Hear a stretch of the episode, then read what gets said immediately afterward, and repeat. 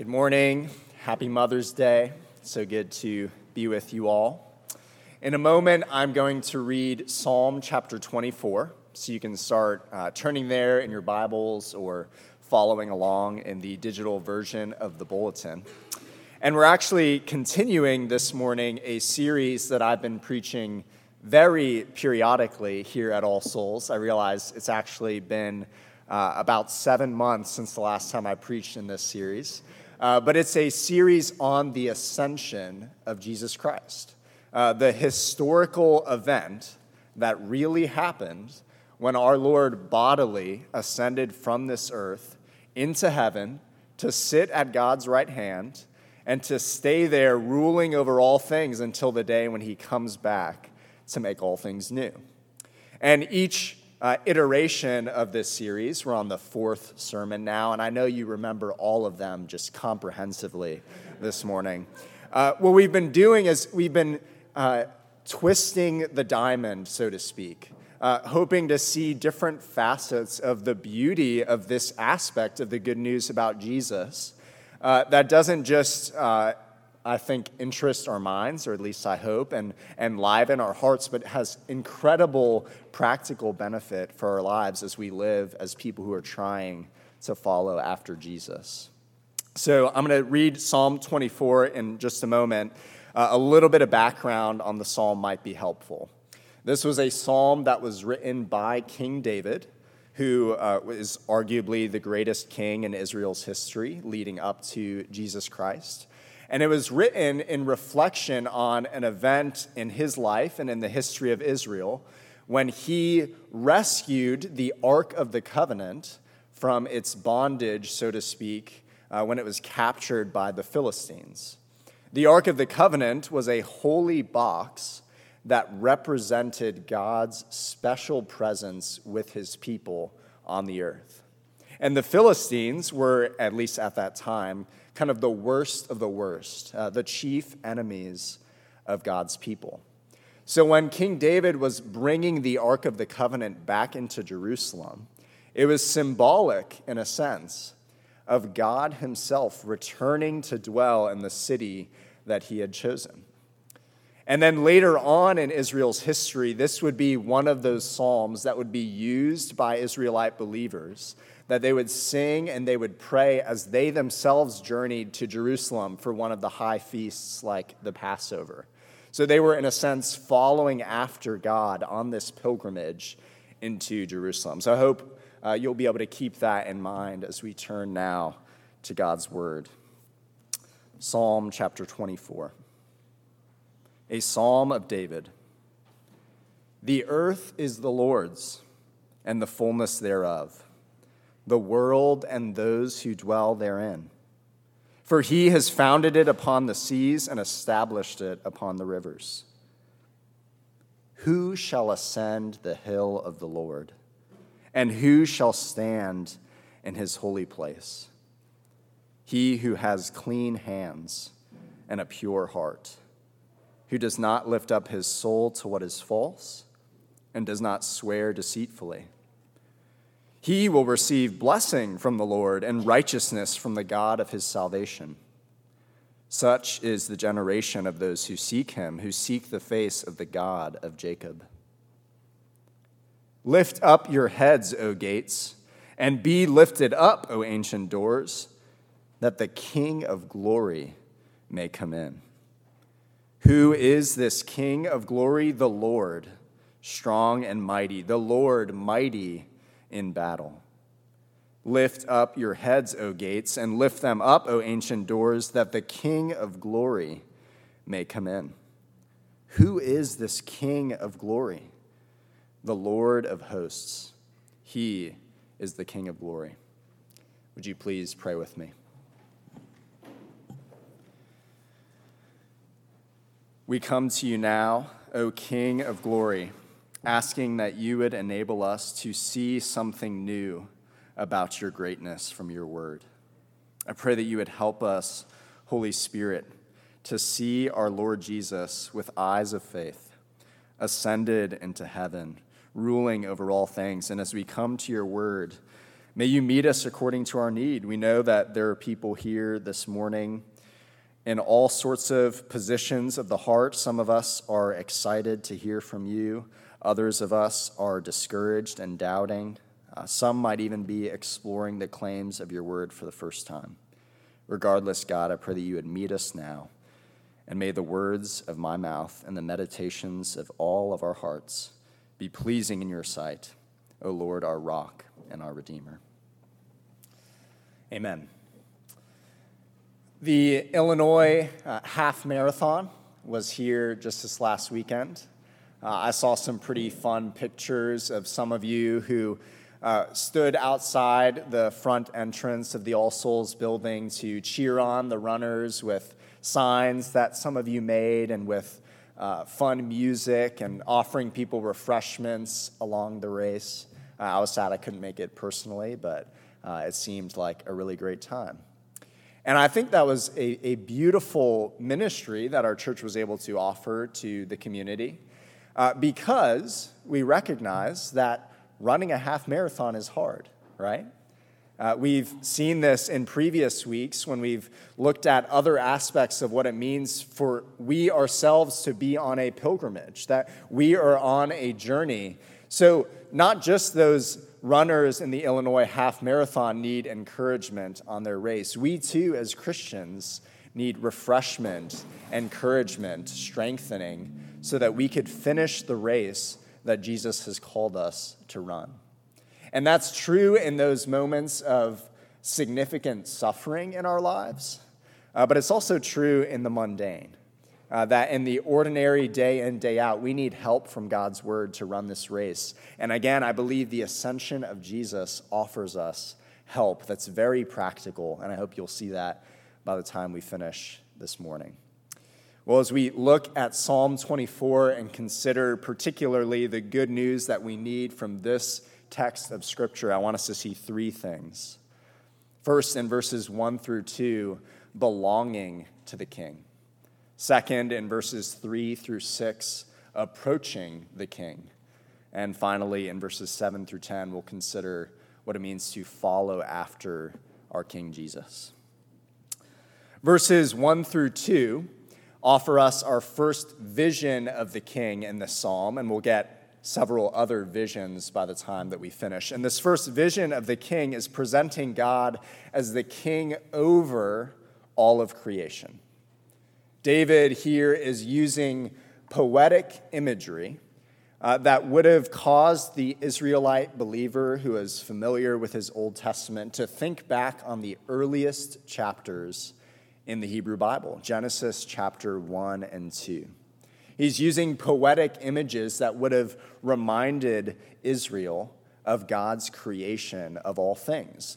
And the logic of these verses is actually relatively simple, relatively easy to understand. The challenge then is actually in applying it to our lives. Because the logic of these verses is God created everything, therefore, God owns everything.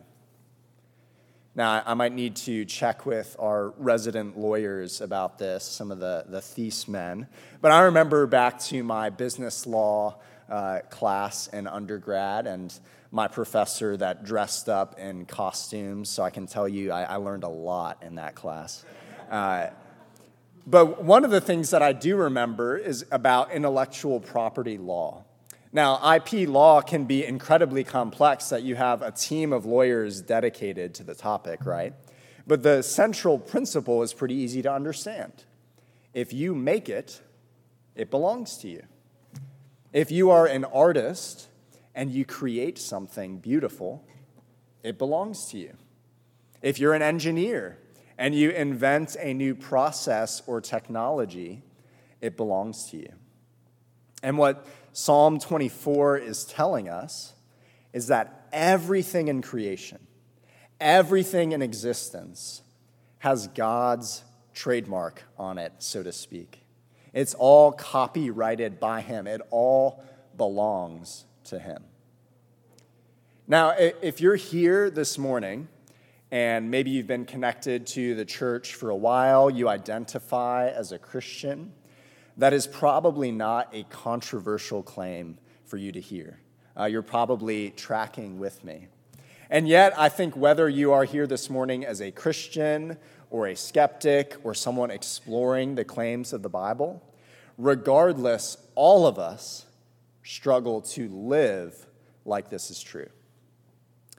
If you took an honest look at your life, if you took a step back and slowed down uh, and, and really observed the way that you live day to day, I wonder if it would look as if the statement that you subscribe to, that you live your life based upon, is God made me, so I belong to Him. If you're anything like me, I think it's pretty likely that if you took an honest look at your life, it would look more like the statement that you believe is I belong to myself. And there are all sorts of ways that that lie is manifested. On the college campus, I think it's particularly easy to believe that lie, and that doesn't mean any of the rest of us are exempt from it, because it's really easy to believe that your time belongs to you. You can go to bed when you want to go to bed and wake up when you want to wake up, as long as you don't have an early morning class. Uh, when it's not exam week, at least, you can read what you want to read and watch what you want to watch and listen to what you want to listen to. You, we believe that our minds belong to ourselves. But none of us are, are exempt from this temptation. And I, I want to take a moment to maybe prove that to you a little bit further. When we examine our culture, and by the way, by culture, I don't mean like the stuff that's out there that doesn't affect us. I mean, the waters that we swim in, the air that we breathe, the things that are forming all of us, whether you identify as a Christian or not. When we examine our culture, I think there's almost nothing more annoying to us than someone who imposes upon our time uh, when I'm shopping in Meijer and I'm leaving, uh, there's always someone who very kindly, very thoughtfully says to me, uh, Thanks for coming to Meijer as I'm leaving. And once or twice, I've kind of been, if I'm being honest, I would say, trapped in a conversation with this person as I'm leaving. Now, why, why do I feel like I'm being trapped when this person is just being kind and saying goodbye to me as I leave the store.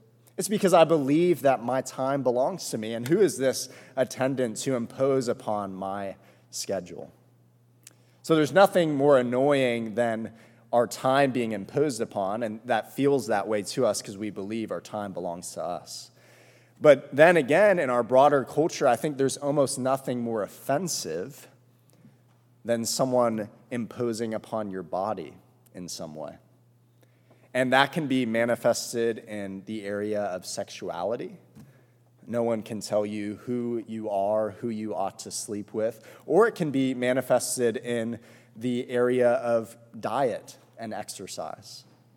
We believe, all of us, in one way or another, that we belong to ourselves. And the reason that that lie is so compelling to us is because we think it will lead to happiness. We think that if we belong to ourselves, then we'll be able to live a fulfilled and meaningful life, but the opposite is the case.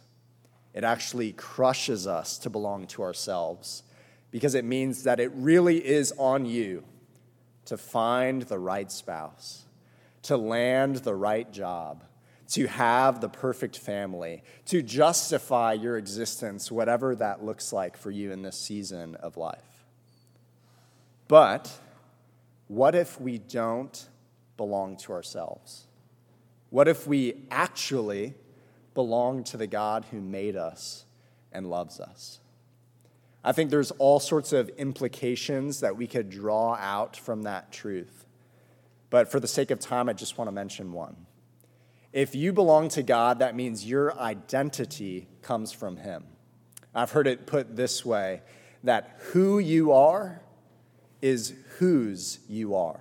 Your identity comes from the one that you belong to, and that means that you can rest. You can hop off of the hamster wheel of performance, whether you feel that most poignantly in your home or in your studies or even in your religious life. every human being, from the womb to the tomb, belongs to God and has a definite value because they are his creature. And that is good news.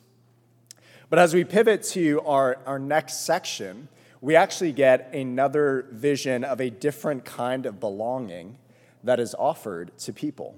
Not the general sense of belonging that belongs to every single one of God's creatures, but a special belonging. The belonging that is like the belonging of a child in a family. The first question of the Heidelberg Catechism, which some of you might be familiar with, goes like this What is my only comfort in life and in death? That I am not my own, but belong, body and soul, to my faithful Savior, Jesus Christ. And it goes on from there. So, how can we come to belong to God in this special way? Well, verses three through six give us an answer to that question of not just belonging to God in general, but being able to approach Him as our good Father. And that section of our psalm begins with a question of its own. It says, Who can ascend the hill of the Lord?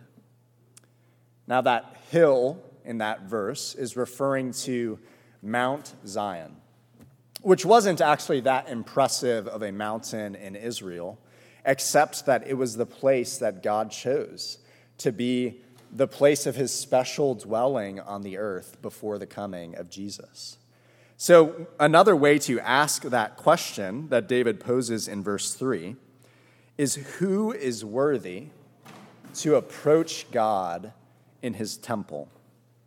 And thankfully, we don't have to guess at an answer to that question because the next verse, verse 4, gives us David's answer, the, the answer that we have from God as David was writing under the inspiration of the Holy Spirit. Let's read that again together. Who is able to ascend the hill of the Lord, and who shall stand in his holy place? He who has clean hands and a pure heart, who does not lift up his soul to what is false and does not swear deceitfully. That could sound like a kind of random list that David came up with, uh, but that's not the case. To have clean hands and a pure heart is to be externally and internally righteous and pure and pleasing to God. That the things that you do that others can see, but also the thoughts and the secret desires of your heart, all of these things are pleasing to God. And the next set of requirements uh, is also not randomly selected. We're told that the one who's to approach the Lord ought not lift up his soul to what is false, which is another way of saying you can't worship anything other than God. And we're told that the person who's going to approach the Lord can't swear deceitfully, which is to speak in a way that would be harmful to your neighbor. So, that the latter set of requirements here that David mentions actually corresponds in a striking way to what Jesus himself would teach when he was walking on the earth about what the two great commandments are to love God and not to worship idols, and to love our neighbor as ourselves. So, when we get this vision of the requirements that David offers, that God tells us this is what it takes to approach me in my temple, what we see is that the requirement is moral perfection, comprehensive holiness, being pleasing to God in every aspect of who you are and what you do. I want you to imagine a scenario in which you're sitting in a waiting room for your dream job.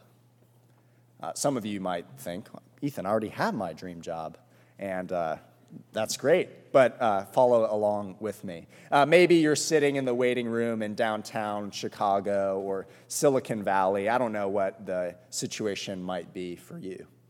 But you're waiting for this interview, and you were up the night before pretty nervous, right? You were up late into the night preparing for the interview, studying up so that you would know how to answer the questions. And you've got your cup of coffee in your hand, so you're jittery, you're nervous, but you're growing in confidence. But then the other people getting interviewed for this job keep exiting the impressive office where the impressive executive sits, and each time they come out looking dejected and discouraged. So maybe your nerves build up a little bit more.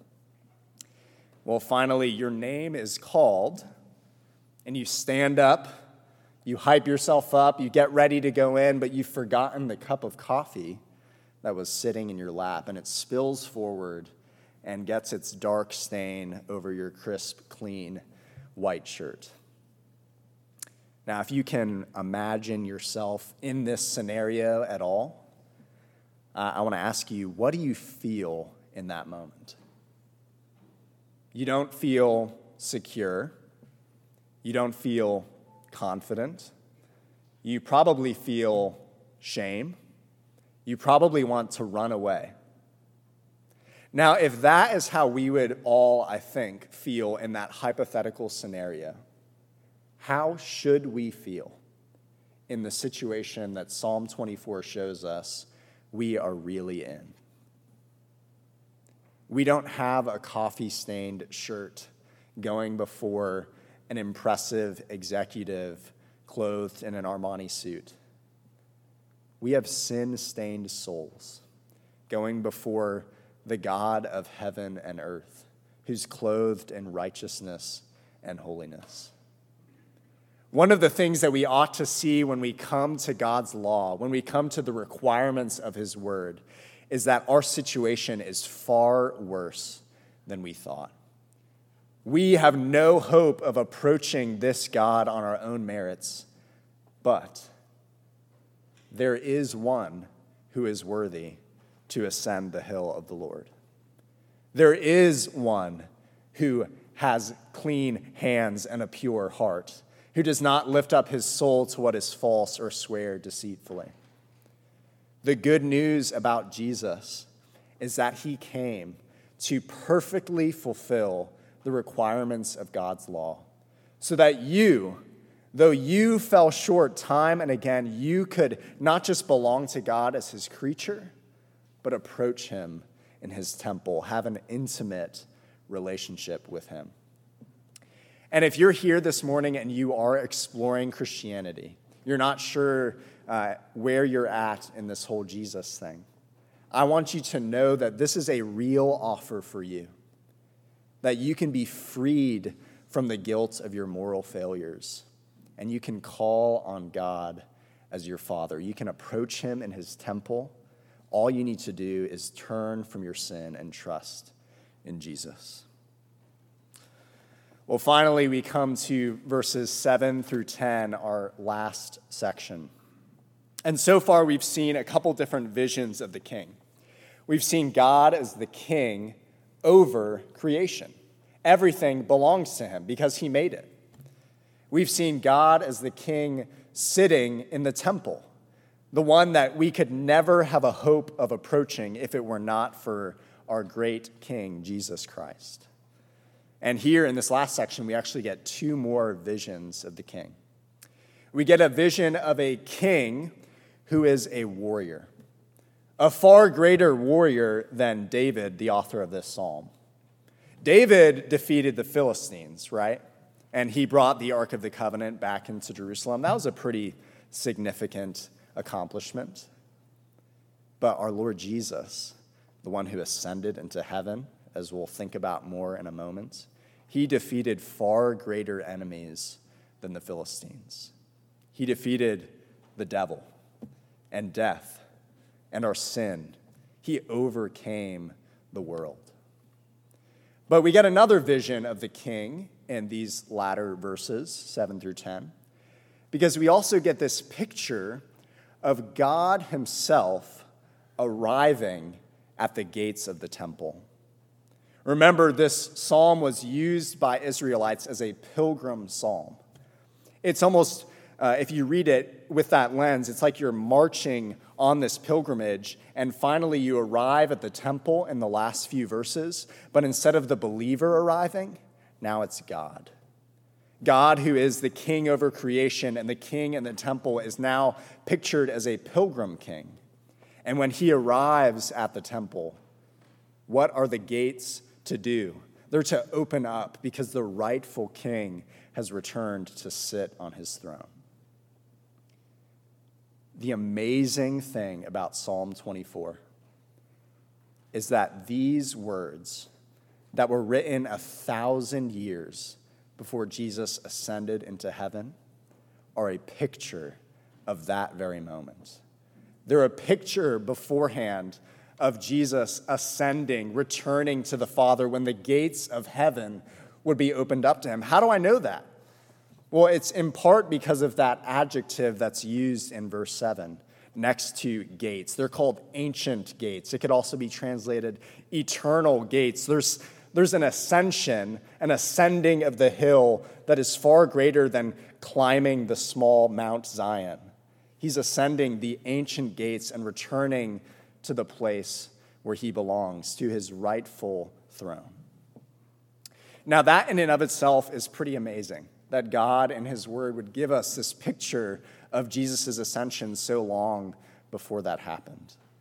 But I, I want to, as we close, kind of connect the dots with our hearts and lives a little bit. Jesus didn't just represent us on the earth when he perfectly fulfilled all of these requirements that each of us fails to fulfill day after day. He also ascended into heaven to represent us there. And from heaven, he's calling us to follow after him, to follow in the same path that he's gone from suffering to glory. Now, how can we hear that and actually be changed and actually be strengthened on our journey? Well, I think one thing we need to see is even though these verses are a beautiful picture of the victory of the king, when we read them with the rest of the Bible, we see that there was a great cost, that there was a great payment that had to come before Jesus could be our conqueror that we're going to sing about in a moment. The author Anne Lamott tells a story, uh, she retells it actually, about an, a little eight year old boy whose little sister was diagnosed with leukemia. And as you might know, uh, one of the aspects of a potential treatment plan for someone with leukemia is a blood transfusion. And the doctors determined that this boy, this little boy, the older brother, this eight year old, uh, was a match for his sister, that he could give his blood as a part of her treatment plan. So his parents came to him and respectfully asked if he would be willing to give some of his blood to his sister. And he said, uh, that he would need to think about it. Uh, you can imagine how the parents might have felt when he responded that way, but they didn't want to pressure him. They knew it was a big deal. So when he said, uh, I need to think about it, I'll give you my answer tomorrow, they, they went along with the plan. Well, the next morning he wakes up and he tells his parents, uh, All right, I'll do it. I'll, I'll give my blood to my sister. And then later, on the table when he's all hooked up and the transfusion is getting ready to take place. The little boy turns to the doctor and he says, Will it start happening right away? And the doctor's kind of confused. So the little boy asks again a clarifying question Will I start dying right away? The little boy was confused. He thought that he needed to give all of his blood for his sister to have life. Now, that's a beautiful picture of something that's even greater that our Lord Jesus wasn't confused. He knew what it would cost for us to have victory in Him, for Him to become our conquering Lord. He knew that He would have to be conquered for us on the cross, that He would have to give not just some of His blood but all of it. When we see that, doesn't that make you want to follow after this king? Doesn't that give you a greater vision of what it means to follow our king? That it's not just about learning his commands and learning the right things to believe, as important as both of those things are. We are invited by our crucified and risen Lord, who's ascended into heaven, to march the same path that he has marched before us. I think when we really get that vision, it can transform the way that we view our lives. When we're struggling with the mundane, whether that is uh, changing toddlers' bed sheets or preparing corporate spreadsheets, it gives us a vision for a life that ends certainly in glory where our Savior has gone, knowing the great cost that has been paid. And when we're struggling with intense suffering or chronic pain or an overwhelming addiction, we can have hope because we know that the end of our destination is sure for anyone who trusts in Jesus. He has conquered through his death and his life and his resurrection and his ascension. That is good news this morning that can strengthen us on our race. Would you please pray with me?